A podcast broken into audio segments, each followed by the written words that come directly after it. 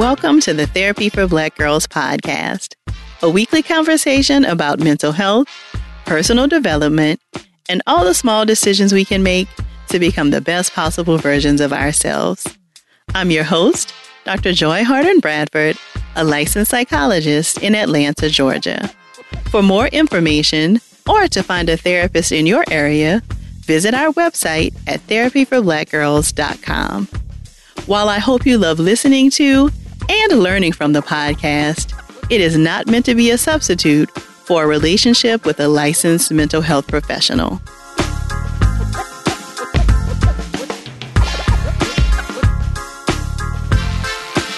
Hey, y'all. Thanks so much for joining me for session 270 of the Therapy for Black Girls podcast.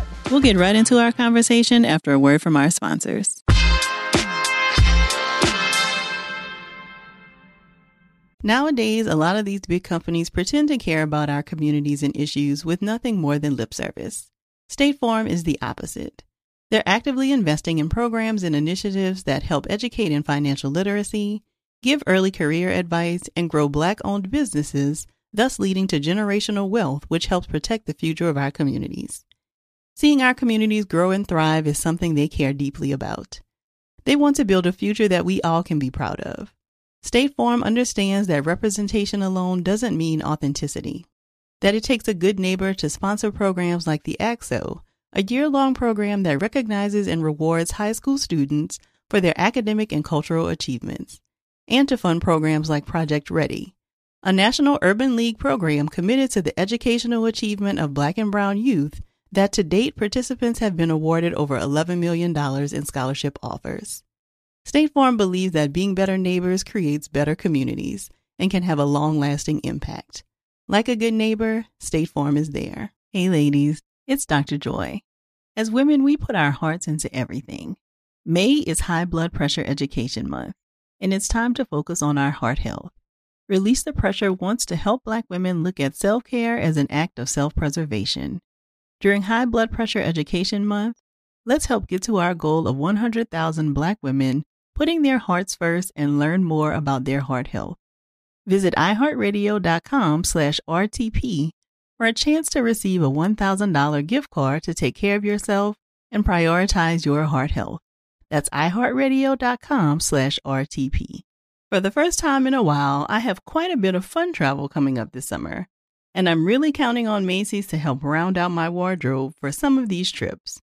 Right now, I've got my eye on a new bag and sandals from Coach and some super cute tops and dresses from Macy's On 34th brand. And you can never really have too many pairs of sunglasses, and there are a lot of cute options to explore right now.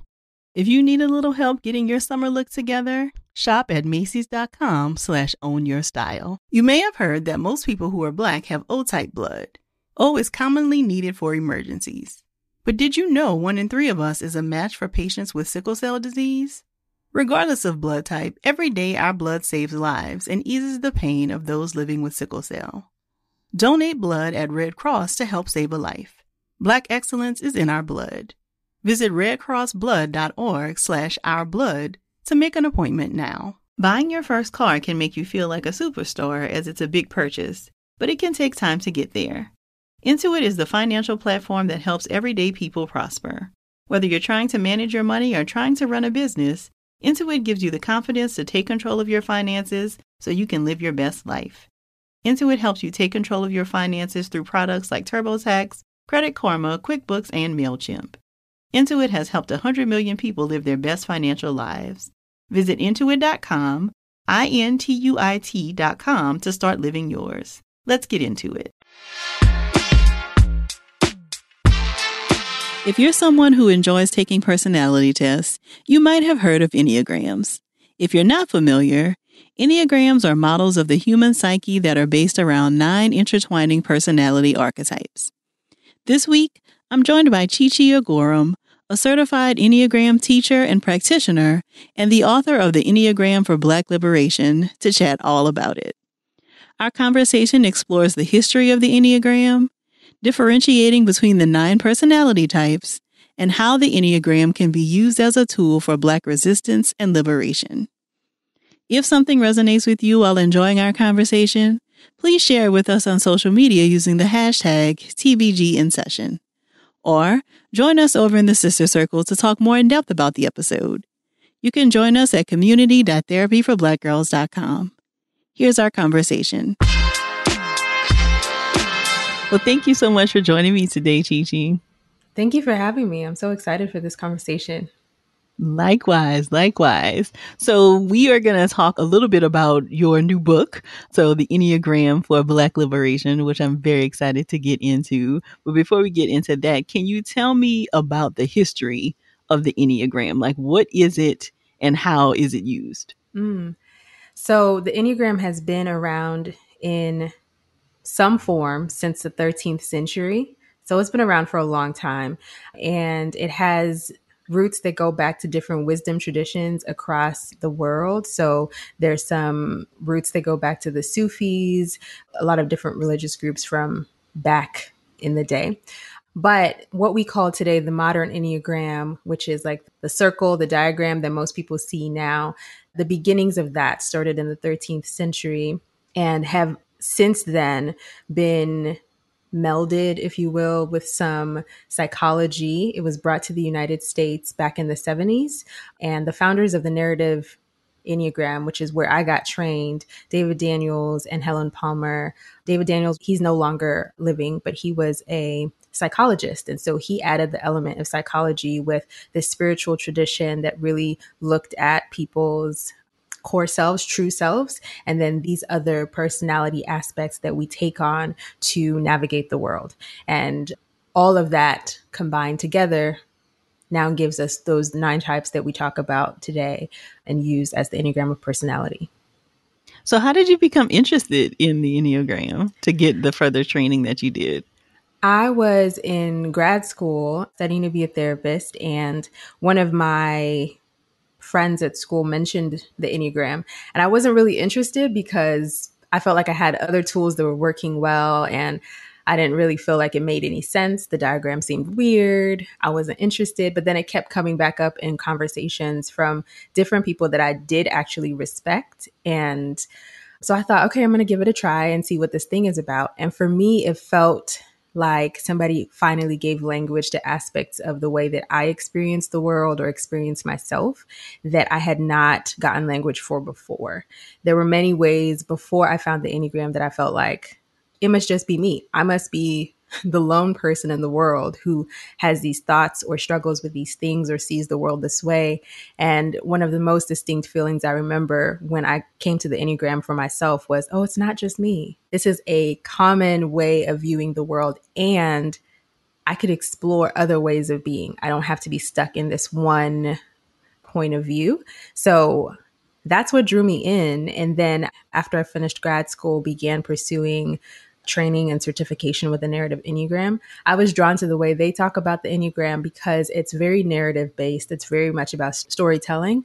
We prioritize the lived experiences of the people in the courses and the classes. So, for as much as I know about the Enneagram and I've written a book about it, if we were talking about what potentially your Enneagram type was, I would be relying on the stories you tell me about yourself, about how you experience the world, about how you respond to certain things as a way to piece together core motivation across time. And I love narrative, I love stories. I think people's stories are beautiful. And I think the way people talk about their stories offers more information than like a multiple choice test. So I was very drawn to that format too with the narrative Enneagram. Mm-hmm. Yeah, and so talk to me more about the book. So, you know, you call the book The Enneagram for Black Liberation. And I always think it's really interesting how, you know, we come to these, you know, like you said, this has been around since like the 13th century. And so Black people were likely not a part of bringing this to the forefront, but you have put your own spin on it and really are talking about it in terms of Black people in the Black community. Can you talk about the inspiration for the book? The inspiration for what became the Enneagram of Personality came from communities of color in parts of the world that a lot of, of communities in the Middle East, for example, were part of the inspiration for this. But to your point, as it became more familiar in the West, as, as it came over here, Black folks were not necessarily a part of those conversations. What led me to write the book was my partly my experience as I was being trained in the narrative tradition and then just the conversations I was having around that. I was often the only or one of very few Black people in the space. And I had questions about how my lived reality played in with some of what I was learning. So, for example, when I first started training, there were a lot of components of the work that were stating that the goal for health, the goal for being well was to be undefended, I think is a good word for it, because our types are seen as things that maybe we needed when we were kids. So we formed these personality traits and habits when we were kids. And they offered us help and solution at that point. But as adults today, we don't need them as much. So we just need to kind of like let go, release them, and enter life in a more undefended state. And I kept thinking as I would listen to those lectures, like that doesn't work for me. That works for some people in this society to go around undefended. But for a lot of people, that doesn't work. What is my work then? Right? What is healing and health and wellness look like? What does that look like for somebody who still needs those protective things. And so that's really what began my exploration of how does power and privilege and identity play in with Enneagram work? What does it look like for us to identify? I talk about types as armor. So we needed in the past these pieces of armor to protect ourselves in the world. And for some of us, we still need that armor. And rather than introducing shame, because that's also kind of what I was like an undercurrent that I was picking up on in some of those conversations was that if you were too identified, then if you were using your armor too much still as an adult, then you're not doing your work. And I felt like that can't be true because mm-hmm. I still need my armor. I still need protection in a world that's not safe for me. And that's not a thing of shame. That is a necessity. And my work then is to be able to create space between me, my full true self and then these protective mechanisms that I use to navigate the world and be able to have choice when I lean into that and when I step back from it. Hmm. And so I'm curious, you know, as you're talking about like how you are kind of reimagining what has traditionally been how the Enneagram has been used, what kind of feedback have you gotten from other Enneagram practitioners? Like, has there been support for the way that you're reimagining it or has there been criticism? I'm sure that there's criticism somewhere. Nobody has said it to my face. so they didn't say it. they haven't they haven't told me. It has received a lot of support even within the narrative tradition. I was really nervous when I started writing the book because I was like, I'm going to be criticizing some of the ways that I was taught to think about this, and I'm not sure how they'll take it. But I think it really worked well with the movements that have been happening since 2020 because there was already a lot of critiquing and shifting and changing that was happening within that culture. So there's been a lot of support, and I have felt really excited to see how many people are excited about it, resonating with it, and wanting to use this model of thinking about it, especially as it relates to introducing equity and privilege and power into these discussions. Part of what I wanted to highlight too with the book was that in the United States and in a lot of Western cultures, it's very individualistic, right? So even when we approach healing work and wellness work, it's me centered. And that's what I was noticing in a lot of Enneagram conversations, Enneagram communities is how do I become my best self? What do I need to do to be a shinier version of whatever type I lead with? But I really wanted to draw our attention to how our armor and our types impact and influence the people around us and the communities around us. So I might need my armor to protect myself, but sometimes my armor can unconsciously be weaponized against other people, making it less safe for them to put down their armor. And that's also part of my responsibility if our freedom is interconnected. And so, really wanting to expand the conversation from just this is just about you and you being the best version of you, but to really think about how does this impact us all? How can this help free us all? Mm-hmm. I love that.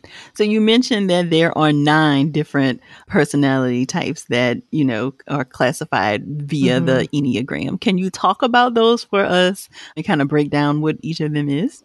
Yes, I can give you a quick overview. So there are nine nine types, and the idea here is that one of them is your primary type throughout the course of your life. It's kind of like home base. So there might be a few different types that you maybe feel like, oh, I could be that or I could be that. But our types don't change over time because the Enneagram is more about core motivation and less about behavior. So your behavior will shift and change over time, but the core motivation, the core story never really shifts. So I will start with, they're numbered one through nine, which is easy. So I'll start with type one. Type one is known as the perfectionist.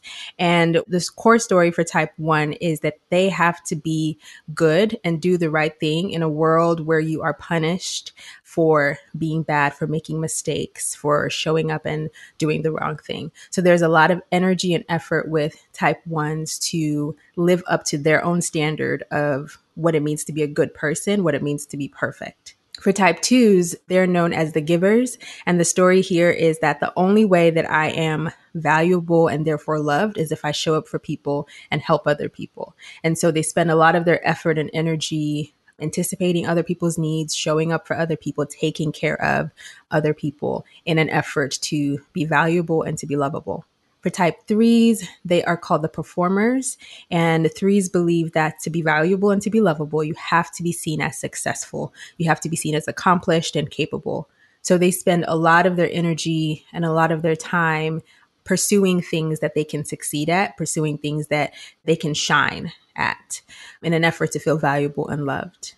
Side note, the US is often referred to as a three culture. So we all kind of have this overlay that says no matter what field you're in, you have to be seen as capable and successful. And that applause is what communicates that you have value. Then we have type four, known as the romantic or the individualist. And fours believe that to have value and to be loved, you have to offer something that's unique, something that's different, something that nobody else is bringing to the table to prove that you have enough value to be loved and to belong. So they tend to be creative. They tend to try to think about new and interesting ways to present things, all in an effort to be seen as valuable and deserving of love. Then we have type five, and fives are known as the observers.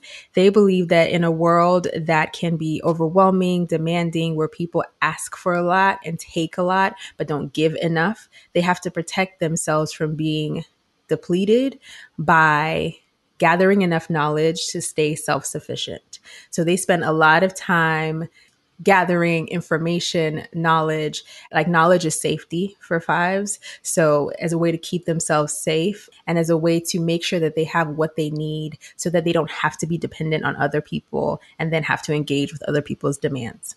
Type sixes are known as the loyal skeptics. So, for sixes, the world can be a dangerous, threatening place.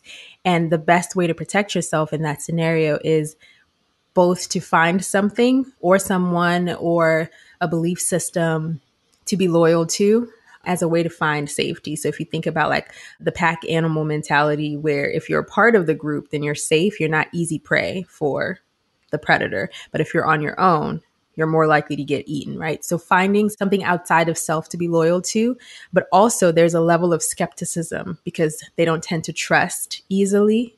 And so there's a, I want to be loyal, but are you telling the truth? Are you who you say you are? So they might push back, they might test, they want to make sure that the person or the institution or the group that they're giving their loyalty to really is trustworthy. So they're the loyal skeptics, and this is how they believe they keep themselves safe. And then we have type seven, and sevens also believe that the world could be a place in which there's a lot of unnecessary suffering. And so for them, the best way to keep themselves safe from unnecessary suffering and pain is to plan to make sure that they are thinking of possibilities and options. And they spend a lot of time in the future, kind of imagining what could be as a way to protect or insulate or avoid whatever is happening in the present that might be difficult or painful. They're called the epicures or the optimists. So they spend a lot of time imagining possibilities and take on an optimistic view of the world, but to the detriment of being present with what else might be going on. And then we have type eight. Eights are known as the protectors on the Enneagram, and eights believe that the world is a place where Unfortunately, people are out to get you. And the world is a place where you're either in power or you're powerless. You either take charge or someone else will take charge of you. And so, because of that, they bring a lot of their energy to being strong, to being powerful, to being in charge in an effort to not be taken advantage of, controlled, or left feeling powerless. So this doesn't necessarily have to be in like physical strength necessarily, but just this sense of I have to show up as strong and powerful and capable in order to protect myself in a world where I might be taken advantage of otherwise. And then finally, we have type nine, known as the mediator or the peacemaker. And nines believe that to have access to worth and belonging, they have to be easygoing and adaptable, and they have to go with the flow. So they tend to be people who avoid conflict, who don't want to ruffle any feathers, who go with what's expected of them just so that they do not get kicked out of connection just so that they're still seen as worthy. And so they tend to diminish what they feel, what they need, what they want in favor of responding to what the people around them need from them. So that's all of them in the shortest, quickest overview I could give. beautiful, beautiful examples. I appreciate you going through that both quickly and very thoroughly. I think that that will be great. So as you were talking, I'm thinking about like all of the different cultures and like different, you know, just even situations that I think we've seen in the past couple of years that feel like, oh, this is what it feels like you're speaking to here. So I would love a little bit more background around like how these personality types then develop. So is this something, is this a theory kind of based in like childhood experiences develop? And that's what leads us to our personality style. And cause you said it doesn't change, right? So mm-hmm. we are mm-hmm. kind of always driven by whatever our core personality style is. Tell me a little bit about like the theory behind it. So there are actually multiple different theories about this in particular, but generally what I have come to believe is that yes, the personality type, the the core story doesn't change over time and often is formed and shaped in childhood in response to what we experience. So let's use type 3 as an example. Helen Palmer, one of the founders of the narrative Enneagram, talks about how when we first come into the world, we're in this untouched state. And I think of it as like we have access to this part of ourselves that knows without a doubt that I am deserving of love without effort, that I am deserving of safety, of belonging, of connection. But using the type three, the performer, as an example, let's say maybe at four or five or whenever you start going to school, you notice that your parents seem most excited and most proud of you when you come back with like the best grades in the class or when you scored the winning goal at soccer or you know like these things where that's when you get attention that's when you get validation that's when you feel really loved and then it starts to wire that story in right that this is what i have to do to get attention and love and validation and if that continues, if that pattern continues, then it kind of becomes hardwired as a survival strategy. And then that's what carries through adulthood of this underlying story of if I'm just being, if I'm just being still and not doing anything, that's not enough for love. That's not enough to be seen as valuable and worthy of attention. I have to do something and I have to shine. I have to be the best at it in order to be seen. And so it's formed in childhood and it's that core story that doesn't change. But again, the behavior around it might change, right? The activities you're pursuing might change and some of it might soften over time. You might not be as obvious as when you were a teenager. We often say that you can see for most people, not everybody, but you can see most clearly in the like teenage years, like 17 through 21, you can see the type structure most clearly because usually for most people, after you've lived a little, done some work, gone to therapy, some of the behaviors might soften. And so I often hear people say, oh, well, this type sounds true of me when I was younger, but maybe not so much right now. And I would say, go with that one. That sounds true of you when you were younger, because it's probably still true, but our types get sneaky the more work we do. So, my question that I love to ask is, how is it showing up today? You know, in what part of my life is it showing up as opposed to, oh, I used to do that, but I don't do it anymore? Mm-hmm. More from my conversation with Chi Chi after the break.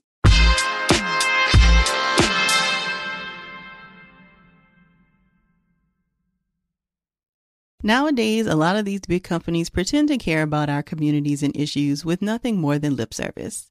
State Farm is the opposite. They're actively investing in programs and initiatives that help educate in financial literacy, give early career advice, and grow Black owned businesses thus leading to generational wealth, which helps protect the future of our communities. Seeing our communities grow and thrive is something they care deeply about. They want to build a future that we all can be proud of. State Farm understands that representation alone doesn't mean authenticity, that it takes a good neighbor to sponsor programs like the ACT-SO, a year long program that recognizes and rewards high school students for their academic and cultural achievements, and to fund programs like Project Ready, a National Urban League program committed to the educational achievement of Black and Brown youth that to date participants have been awarded over $11 million in scholarship offers. State Farm believes that being better neighbors creates better communities and can have a long lasting impact. Like a good neighbor, State Farm is there. Hey ladies, it's Dr. Joy here. May is High Blood Pressure Education Month. It's crucial for us, especially as Black women, to focus on our heart health. We pour our heart and soul into every aspect of our lives, but often our own health takes a back seat. That's where Release the Pressure comes in. It's all about us, Black women, seeing self care as an essential act of self preservation. Whether it's for yourself, your family, or our community, your health is invaluable. Let's help to get our goal of 100,000 Black women putting their hearts first and learn more about their heart health. Here's how you can join in. Head over to iHeartRadio.com slash RTP for a chance to receive a $1,000 gift card to take care of yourself and prioritize your heart health. Let's make our health a priority. Visit iHeartRadio.com slash RTP today. Together, we can make a difference in our health and our lives. Join us and let's take care of our hearts together. Attention, all last minute shoppers. Just a reminder that Mother's Day is May 12th. And if you're like me, you're still trying to figure out the perfect gift for the amazing moms in your life. But no worries, Macy's has got you covered. They've got gift guides to make shopping a breeze. Whether you're looking for the perfect pieces for your fashionista mom or for your best friend who's celebrating her very first Mother's Day this year, you can shop by price, by category, and they even have specialty lists to help focus you even more. Like a list for the mom who has it all and a list of items that are already wrapped and ready to be gifted. Right now, some of this year's hottest items include digital picture frames and Polaroid cameras. With the help of their gift guides, I'm sure you'll find just the right thing. Head on over to Macy's.com slash gift finder for the perfect inspiration for Mother's Day. You may be aware that most people who are Black have O type blood.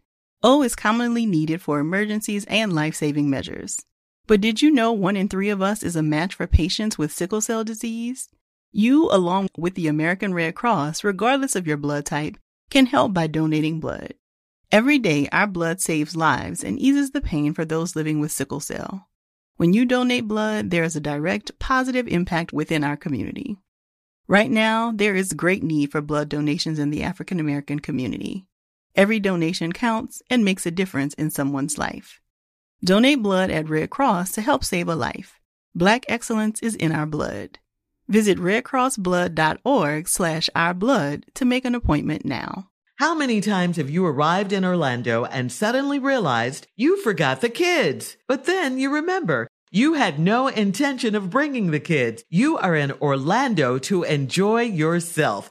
It's an amazing opportunity to have fun and experience all the fun Orlando has to offer. Sure, Orlando is known as the theme park capital of the world, but there's so much more to this destination. It's the place where adults can become kids again, and happy hour happens any hour with never ending food festivals, fresh new dining experiences, and outdoor adventures from ziplining to its beautiful natural springs. And of course, fireworks every single night. Plus, you have loads of entertainment options, see unique neighborhoods, and can even visit their blossoming arts and culture. Orlando has everything for an amazing getaway with your loved ones or friends, including exciting thrill rides, lush, lazy rivers, and world-class golf and spas. Yes, there's more to see, do, and experience than you'd expect. In Orlando, anything is possible if you can imagine it. Plan your escape today and save at visitorlando.com.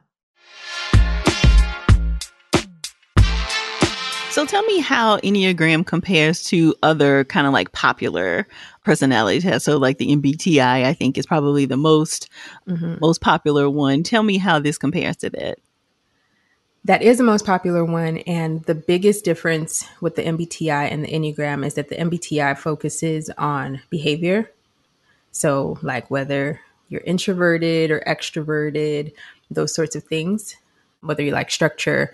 But the Enneagram focuses on core motivation, which is not easily observed from the outside, which is why a lot of this work is about self observation. It's why I don't tell people like what type that they lead with or who they are, because really the work is founded upon an ability to observe yourself, to notice what are the patterns, how am I showing up in this moment. So I would say that's the biggest difference is core motivation as opposed to behavior. And by that also I will say that you and I could have very different core motivations but show up in the world in the same behavioral way. And so from the outside, people might be like, oh, they're probably the same Enneagram type, but you might be approaching whatever it is you're doing for a completely different motivation than I am approaching it. And that's why the work of like paying attention to what's the motivation behind the way that I show up, behind this request I'm making, behind this activity I'm choosing to do. I would say that that's the biggest difference. Mm-hmm.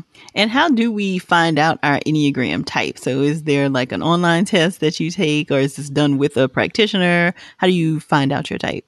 My favorite way is when it's done with the practitioner. In the narrative, we do typing interviews. So it's a conversation about 45 minutes long and like i ask a series of questions things like just open-ended questions so things like what does success mean to you what's your relationship with anger like how do you make decisions and i'm listening for common threads of core motivation throughout your answers as you talk about yourself and give me examples and then reflect back and say this is what I heard. It could be either this or this. We always give you options because, again, it's about self observation. So, kind of going home and holding those options and seeing what fits best. There's also a test on the Narrative Enneagram website that you can take. It's reading through descriptions, like short paragraph descriptions of all the nine types, and ranking your top three and then doing a little further exploration of those three. And again, observing to see which one feels most true of you over time. Mm-hmm. It seems like I've seen more people recently talk about like their Enneagram type, whereas before it was like, oh, I'm an ENFP, or you know, so mm-hmm. it definitely mm-hmm. feels like the Enneagram is the new thing that um, people are excited moment. about. It, yeah, it's, it's having a moment. yeah. And I want to hear you talk a little bit about like why we are so drawn to things like this, right? So people love it feels like like to figure out their type. So can you talk about why personality tests like this are so popular? You know, I feel like this is actually a great question to highlight the difference in core motivation because I feel like that answer is probably different for each person, right? Like I I love personality tests and things like this because it helps me understand myself better and then it helps me communicate about myself better so that other people will understand me better right? So my motivation is to feel seen and understood. And part of the way I do that is to develop good language around myself and how I work. I know for some other people, it's it's interesting and appealing because it can create like predictable boxes that you can put other people in. So it's like, all right, if I know this person is a type this, then I know XYZ about them. So I know what to expect and I know how to engage with them and that maybe gives you a sense of safety or control. I think that there are various reasons that people approach it, but I do think in general it helps us the more language, the more understanding that we have about why we do what we do and about who we are. I think that kind of self awareness is always a good thing. It helps us show up in more grounded ways and in more real ways in our conversations and in our communities. So, in that way, I think it's it's a great thing. Mm-hmm. I think the caution is to not use it as a way to put people in boxes. That's what I see most often. And that's not how you're supposed to use the Enneagram. it's not about putting people in boxes. It's about identifying the stories or the boxes that we've already kind of been locked in for so long subconsciously and exploring paths out of that, exploring what else could be true. in addition to our original stories. Yeah, and I think the caution too, what I think I see most often is people then putting limits on themselves because of whatever they feel mm-hmm. their type mm-hmm. is, right? So I'm a two, and so that means I can't change this behavior. This is kind of just who I am. Mm-hmm. I often see that too, and I think that that's something to be aware of. Absolutely. Your Enneagram type is not an excuse for not doing your work. it's not like, this is just my type. So I guess this is as far as I can go, or this is what I always do. The invitation is to notice that. And then in that space that you've created, what else would you like to try? Is this story actually true? I have a couple cohorts of black women where we're using the Enneagram to explore our armor and like the the self beneath the armor. And this is one of the questions that I repeatedly use both in my life but with working with other people is is this my story or is this reality? Is this just a story of me being a two or is this reality? In reality does this person need my help or is this my story that i have to be helpful? Otherwise you won't love me.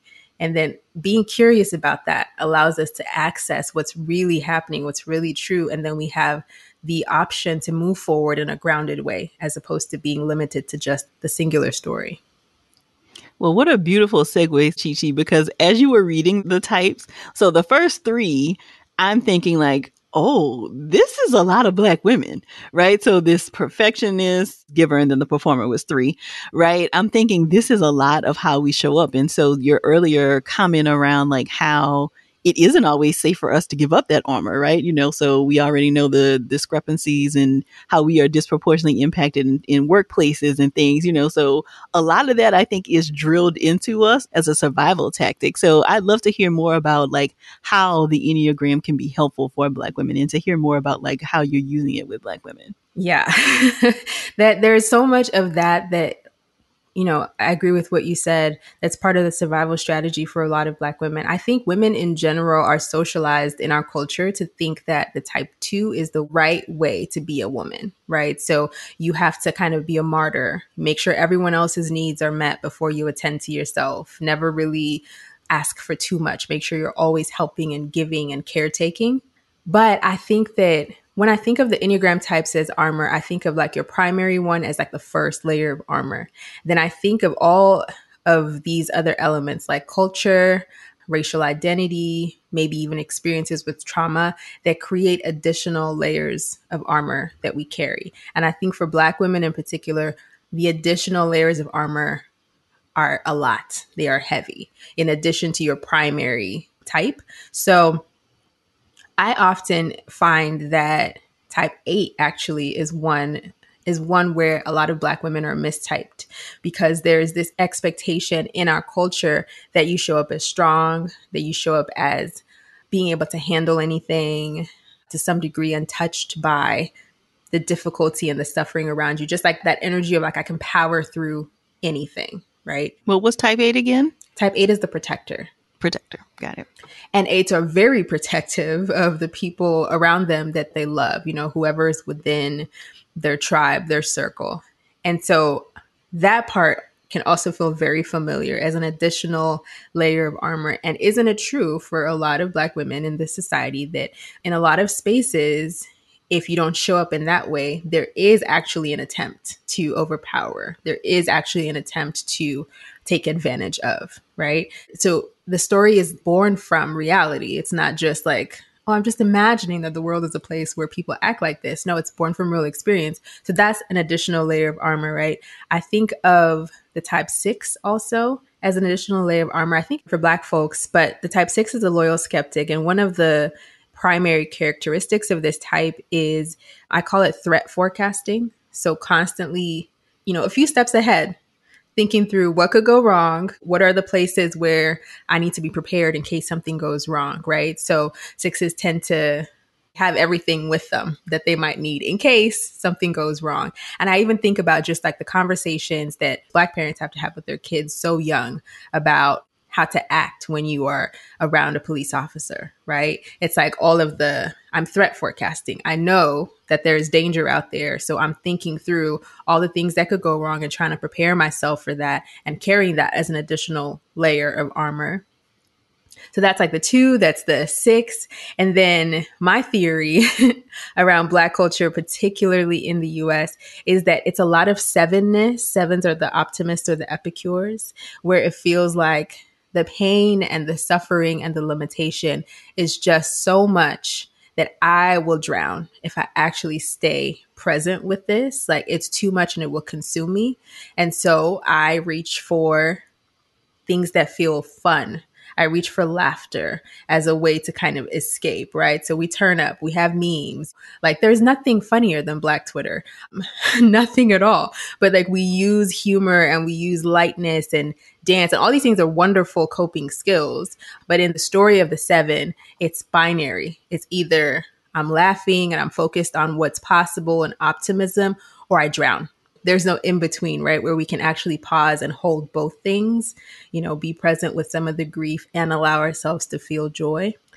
So, in many ways, I think that all of these could be additional layers of armor. And with Black women, you know, we know that often Black women are at the forefront of fighting for freedom and liberation for themselves and by that for everybody else.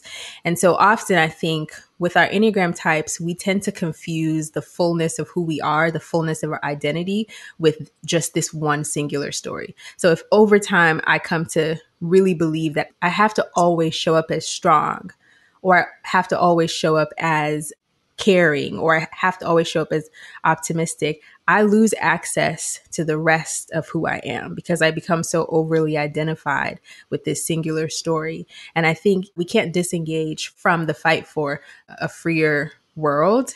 But I also believe that the Enneagram can allow us to access more of the fullness of our humanity, even as we engage in the rest of the world that is still not equitable and is still not just. So we still need the armor, but it's really about creating space so that I know that I have access to Chi Chi, the rest of myself, who can engage in playfulness and curiosity and rest and ease, even while the world is still a raging dumpster fire. So that's that's the invitation I see for black women because I think so often we get so consumed with the fight that we forget that we are more than just the fight. It's like, what is the thing you're fighting for? How can you experience some of that ease and liberation and freedom and joy and play in your body today?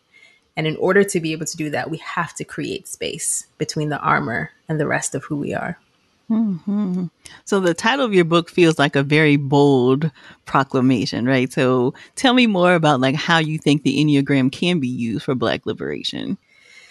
Yeah, I mean, a lot of it is just that last piece I was talking about of really being able to create. I think there's so much power in the space. I think the space is where magic happens. And I think the space is where we can practice returning to ourselves.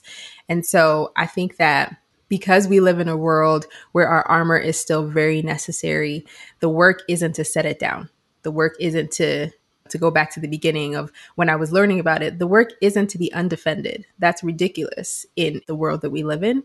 So I really see the connections with Black liberation and the Enneagram as being able to create that space so that we don't get maybe burnt out as easily, so that we don't lose access to our full selves, so that we don't miss out on the opportunity to fully experience some of what it is that we are fighting for today so that it's not just like this far off thing. Like when these things happen, then I will be able to access.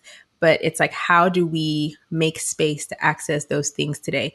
In the work that I have been doing with Black women around this, for a lot of people, it's very hard to answer the question when do you feel most free? What does ease look like, or feel like, or sound like for you? And it's like, oh, I don't know. I don't know if I've ever felt that, or I don't know the last time I felt that. And that is what I think the Enneagram can help us with.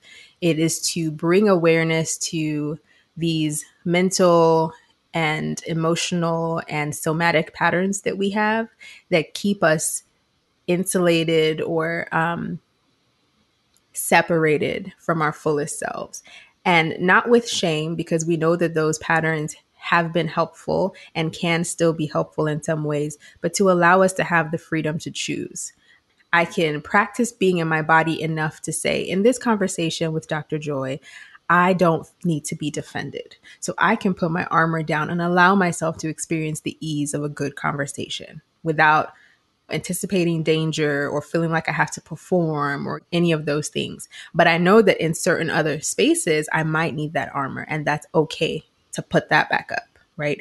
But if I don't have space to set it down, I also don't get to experience the fullness of maybe the care that's available for me from other people, the love, the assurance, the sense of community, like all of these beautiful things that our armor the armor is there to theoretically keep out the bad stuff, but it also keeps out some of the good stuff, right? If we use the two as an example, if the armor is there to keep out this feeling of being rejected because I'm not valuable enough or I'm not doing enough to help people, the armor also keeps out the experience of being held and taken care of because you're so committed to not having needs or to not letting people know that you have needs so that you can keep showing up for them. But then you're feeling exhausted and you're feeling resentful because no one's showing up for you.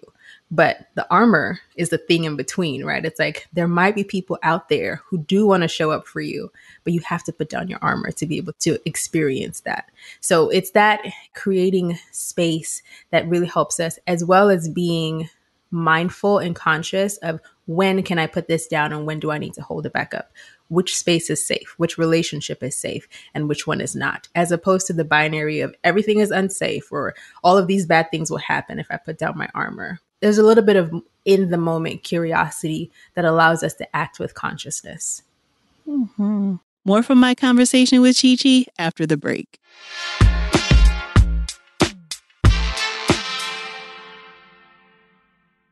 Nowadays, a lot of these big companies pretend to care about our communities and issues with nothing more than lip service. State Farm is the opposite. They're actively investing in programs and initiatives that help educate in financial literacy, give early career advice, and grow Black owned businesses, thus leading to generational wealth, which helps protect the future of our communities. Seeing our communities grow and thrive is something they care deeply about. They want to build a future that we all can be proud of. State Farm understands that representation alone doesn't mean authenticity, that it takes a good neighbor to sponsor programs like the ACT-SO, a year long program that recognizes and rewards high school students for their academic and cultural achievements and to fund programs like Project Ready, a National Urban League program committed to the educational achievement of Black and Brown youth that to date participants have been awarded over $11 million in scholarship offers. State Farm believes that being better neighbors creates better communities and can have a long lasting impact. Like a good neighbor, State Farm is there. Hey, ladies, it's Dr. Joy here. May is High Blood Pressure Education Month. It's crucial for us, especially as Black women, to focus on our heart health. We pour our heart and soul into every aspect of our lives, but often our own health takes a back seat. That's where Release the Pressure comes in. It's all about us, Black women, seeing self care as an essential act of self preservation. Whether it's for yourself, your family, or our community, your health is invaluable. Let's help to get our goal of 100,000 Black women putting their hearts first and learn more about their heart health. Here's how you can join in. Head over to iheartradio.com slash RTP for a chance to receive a $1,000 gift card to take care of yourself and prioritize your heart health. Let's make our health a priority. Visit iheartradio.com slash RTP today. Together, we can make a difference in our health and our lives. Join us and let's take care of our hearts together. Attention all last minute shoppers. Just a reminder that Mother's Day is May 12th. And if you're like me, you're still trying to figure out the perfect gift for the amazing moms in your life. But no worries, Macy's has got you covered. They've got gift guides to make shopping a breeze. Whether you're looking for the perfect pieces for your fashionista mom or for your best friend who's celebrating her very first Mother's Day this year, you can shop by price, by category, and they even have specialty lists to help focus you even more, like a list for the mom who has it all, and a list of items that are already wrapped and ready to be gifted. Right now, some of this year's hottest items include digital picture frames and Polaroid cameras. With the help of their gift guides, I'm sure you'll find just the right thing. Head on over to Macy's.com slash gift finder for the perfect inspiration for Mother's Day. You may be aware that most people who are black have O type blood. O is commonly needed for emergencies and life saving measures. But did you know one in three of us is a match for patients with sickle cell disease? You, along with the American Red Cross, regardless of your blood type, can help by donating blood. Every day, our blood saves lives and eases the pain for those living with sickle cell. When you donate blood, there is a direct positive impact within our community. Right now, there is great need for blood donations in the African American community. Every donation counts and makes a difference in someone's life. Donate blood at Red Cross to help save a life. Black excellence is in our blood. Visit redcrossblood.org slash ourblood to make an appointment now. How many times have you arrived in Orlando and suddenly realized you forgot the kids? But then you remember you had no intention of bringing the kids. You are in Orlando to enjoy yourself. It's an amazing opportunity to have fun and experience all the fun Orlando has to offer. Sure, Orlando is known as the theme park capital of the world, but there's so much more to this destination. It's the place where adults can become kids again, and happy hour happens any hour with never ending food festivals, fresh new dining experiences, and outdoor adventures from ziplining to its beautiful natural springs. And of course, fireworks every single night. Plus, you have loads of entertainment options, see unique neighborhoods, and can even visit their blossoming arts and culture. Orlando has everything for an amazing getaway with your loved ones or friends, including exciting thrill rides, lush, lazy rivers, and world-class golf and spas. Yes, there's more to see, do, and experience than you'd expect. In Orlando, anything is possible if you can imagine it. Plan your escape today and save at visitorlando.com. So I love that you, and it sounds like you combine this like with your therapy practice, right? And so I'd love to hear about what this looks like in therapy because it feels like it is a very natural fit, I think, for Black people mm-hmm. and Black women specifically, because I think we engage the world often in storytelling, right? It also feels like the typing of the the personality types lends itself to kind of at first talking about something outside of you to get to the inner work, right? Mm-hmm. So there's a little bit of distance that I think sometimes makes it feel a little bit more emotionally safe. So can you talk about how you use this in therapy or how somebody might use this with a therapist? So you talked about finding out your type as a part of like a narrative interviewing kind of thing. And once you know your type, then how would you use it in therapy? Yeah. So I'm not practicing currently, but when I was working with people, I find that it's really helpful to when I think of working as a therapist, I think of listening to what people are not saying. And I think the Enneagram is such a great tool for that specific thing because it's so subconscious that we often don't recognize, oh, the armor's up, oh, I'm doing the thing, or I'm performing, but when you're able to see that in the other person, and then you know what the core story is there, you know what the core fear is and the core motivation, it allows you to speak to that part with gentleness and with kindness. So each of the nine types has a core fear that motivates this story that they have, right? I've been using the two as the example, so I'll just stick with that. The core fear there is rejection.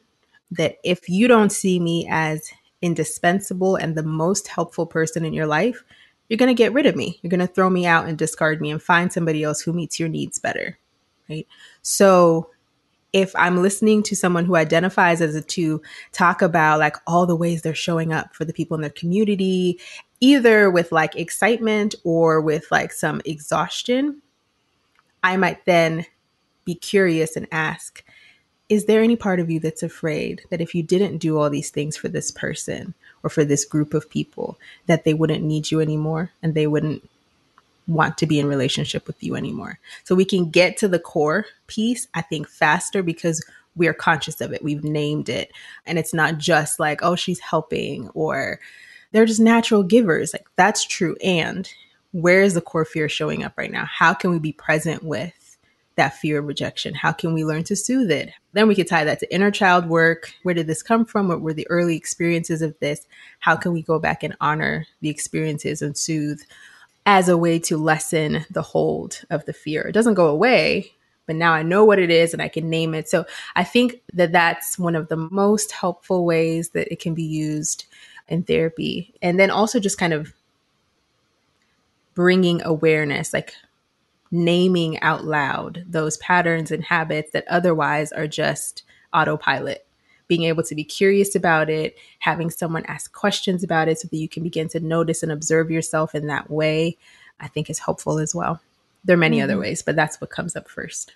Yeah. And so the way that you have laid out the typing, it doesn't sound like there is a hierarchy, right? Like it's just different. It's not like type one mm-hmm. is ideal and we don't want to be a nine, right? Mm-hmm. Like they are just different. So, mm-hmm. so the mm-hmm. goal is not to like move between types. And you've already said that that's not possible anyway.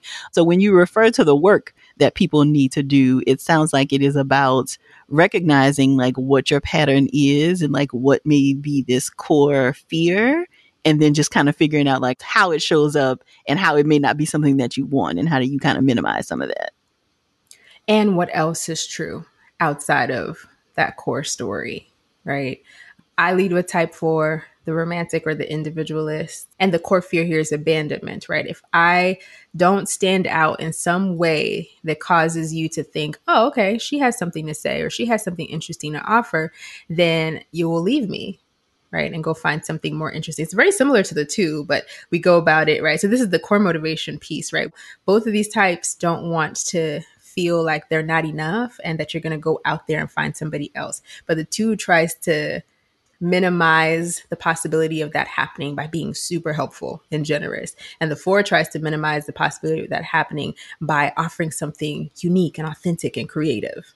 But in addition to naming my core fear and understanding my patterns and my habits, the part of me that's able to observe those patterns in action is not as identified with them, right? So my inner observer can allow for more space. And then within that space, I get to be curious about what else is true about me. If I don't have to be exceptional and unique in this moment, who would I be free to be? What do I actually want to do?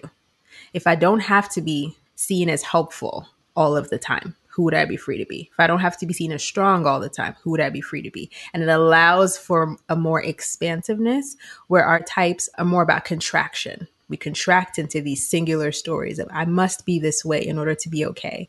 And doing the work allows for more expansion to say, sometimes I need to be this way to be okay. But what else is true? Who else am I free to be if I expand beyond this one story?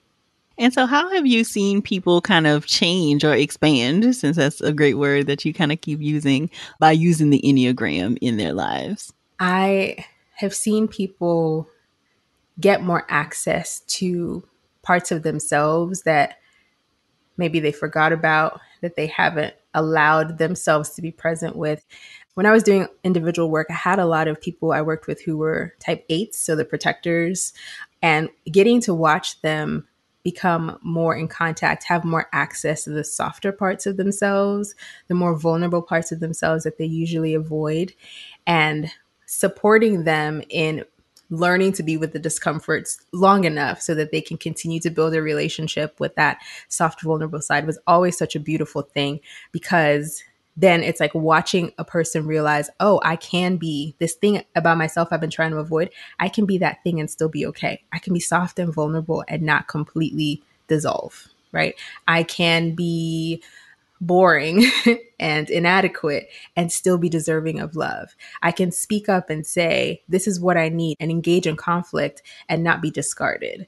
And so, really watching people step into and own those parts of themselves that their types have told them that they have to avoid in order to keep up with the one story has been a really beautiful, rewarding part of watching people expand. It's like really taking ownership over all of who we are rather than just the parts that we think will make us more worthy or deserving of love or safe. Mm-hmm. Are you aware of any research that has been done that talks about like how we fall into personality types based on race or culture? I know we've anecdotally talked about, oh, this sounds a lot like a lot of black women, but are you aware of any like studies or things that have been done that talk about like us falling into certain personality styles? I am not. This answer could be wrong, but I don't think that it exists. And it's something that I have been in conversation with some other Black Enneagram teachers and Enneagram teachers of color who we want to explore this basically. We want to have more definitive, more than just anecdotal stories around it, but what that looks like for Black folks. But mm-hmm. as of now, I don't think that exists. Yeah. If I'm wrong, I I hope I'm wrong. I, I mean, well, you've written exists. the book, so surely this would have come up in your yes. preparation for the book. Yeah. yeah. It sounds like there are different ways to kind of get your Enneagram. So you've talked about kind of having a more narrative approach, but I imagine that there are other ways to kind of get your mm-hmm. type. So mm-hmm. that probably is a limitation also in that there are different ways to kind of identify what your mm-hmm. Enneagram type is. Yeah. The most popular one online is called the Rheti, R H E T I. And it's a series of questions that you answer and then it kind of gives you at the end what your primary type might be and then some options. I think that what in either direction, my encouragement to people is to not take whatever the test says or whatever a practitioner says immediately as true of you. You still have to practice self observation. So even if the test comes back and says, you know, you're a type six, sit with that, explore it think through is this actually true of me over time? What questions do I have about this type? Um, let me look at the other types and see if that's also true. So that's really the heart of what we encourage with the narrative. I've met and worked with a lot of people who will say, Oh, yeah, I took the test and it said I was a seven. So I just went with it. It's like, well, the actual growth and work happens when you practice self observation. So it's not about what the, if the test says you're a seven, it's have you noticed in your regular life that you are constantly planning for the future? Have you noticed that you have difficulty being with uncomfortable feelings? What are you noticing about your actual lived experience? And does it match up with what the test said? And if it doesn't, explore other options. Got it. So, are there other resources that you would suggest for anybody who wants to learn more besides your beautiful book? Are there other places that people can check to kind of learn more about Enneagrams? Yeah, you can read about the types more in depth and even like the types in relationship and those sorts of things on either Narrative Enneagram's website, narrativeenneagram.org, or the Enneagram enneagraminstitute.com. Those are like the two primary Enneagram programs in the US. I would recommend either of those in terms of language. There are also other books that I think do a good job of talking about the Enneagram. One of them is the Essential Enneagram. It's a little tiny yellow book. It also has the narratives typing test in it as well, where you read through the paragraphs and then it'll give you information about look-alike types. So there are some types that look a lot alike. So it'll give you some ways to identify if you connect with like two and nine, this is what to look for to help you make the difference between which one is your primary.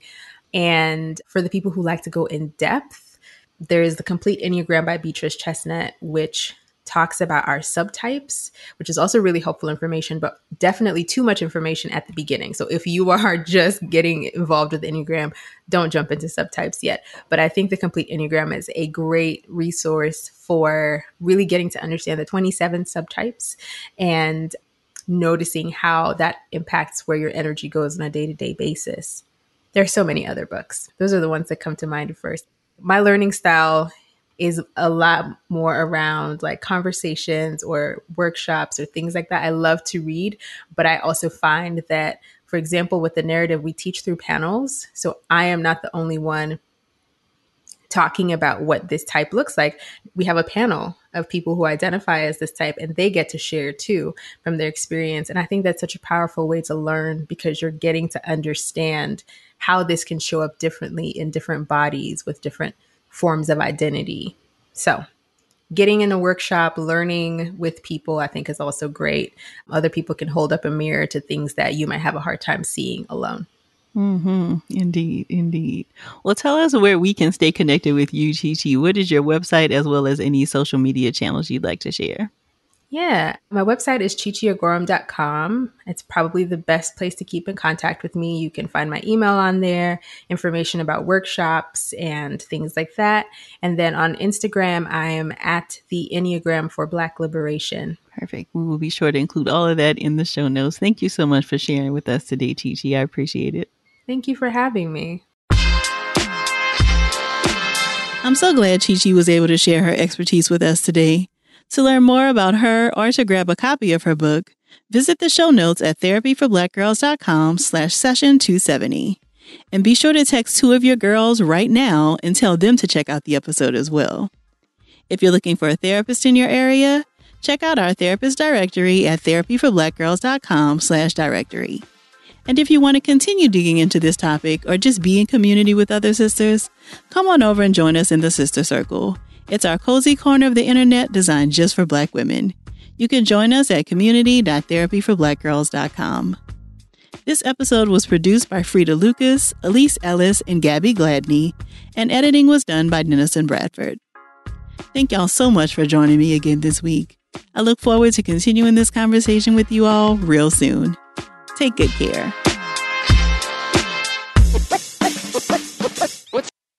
Hey, ladies, it's Dr. Joy. As women, we put our hearts into everything. May is High Blood Pressure Education Month, and it's time to focus on our heart health. Release the Pressure wants to help Black women look at self care as an act of self preservation. During High Blood Pressure Education Month, let's help get to our goal of 100,000 Black women putting their hearts first and learn more about their heart health. Visit iheartradio.com slash RTP for a chance to receive a $1,000 gift card to take care of yourself and prioritize your heart health. That's iheartradio.com slash RTP. You may have heard that most people who are black have O-type blood. O is commonly needed for emergencies. But did you know one in three of us is a match for patients with sickle cell disease? Regardless of blood type, every day our blood saves lives and eases the pain of those living with sickle cell. Donate blood at Red Cross to help save a life. Black excellence is in our blood. Visit redcrossblood.org slash ourblood to make an appointment now. Looking for hair removal tools that not only deliver smooth results, but also empower you with a sense of complete control? Enter Conair Girl Bomb your secret weapons for smooth, sleek results made just for women. From the ultimate girl bomb grip and professional grade blades, you don't have to compromise and settle for less. Conair Girl Bomb equips you with the precision and power previously reserved for men's grooming tools. So take your hair removal routine to the next level with Conair Girl Bomb. Available at ConairGirlBomb.com or a retailer near you. From BBC Radio 4, Britain's biggest paranormal podcast is going on a road trip. I thought in that moment, oh my God, we've summoned something from this board. This is Uncanny USA. He says, Somebody's in the house, and I screamed. Listen to Uncanny USA wherever you get your BBC podcasts, if you dare.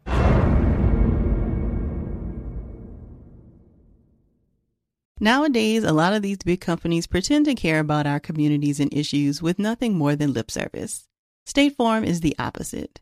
They're actively investing in programs and initiatives that help educate in financial literacy, give early career advice, and grow Black owned businesses, thus leading to generational wealth, which helps protect the future of our communities. Seeing our communities grow and thrive is something they care deeply about. They want to build a future that we all can be proud of.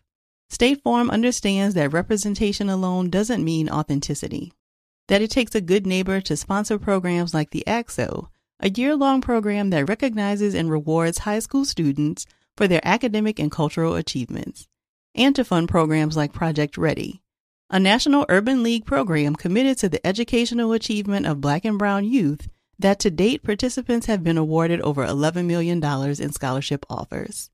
State Farm believes that being better neighbors creates better communities and can have a long lasting impact. Like a good neighbor, State Farm is there.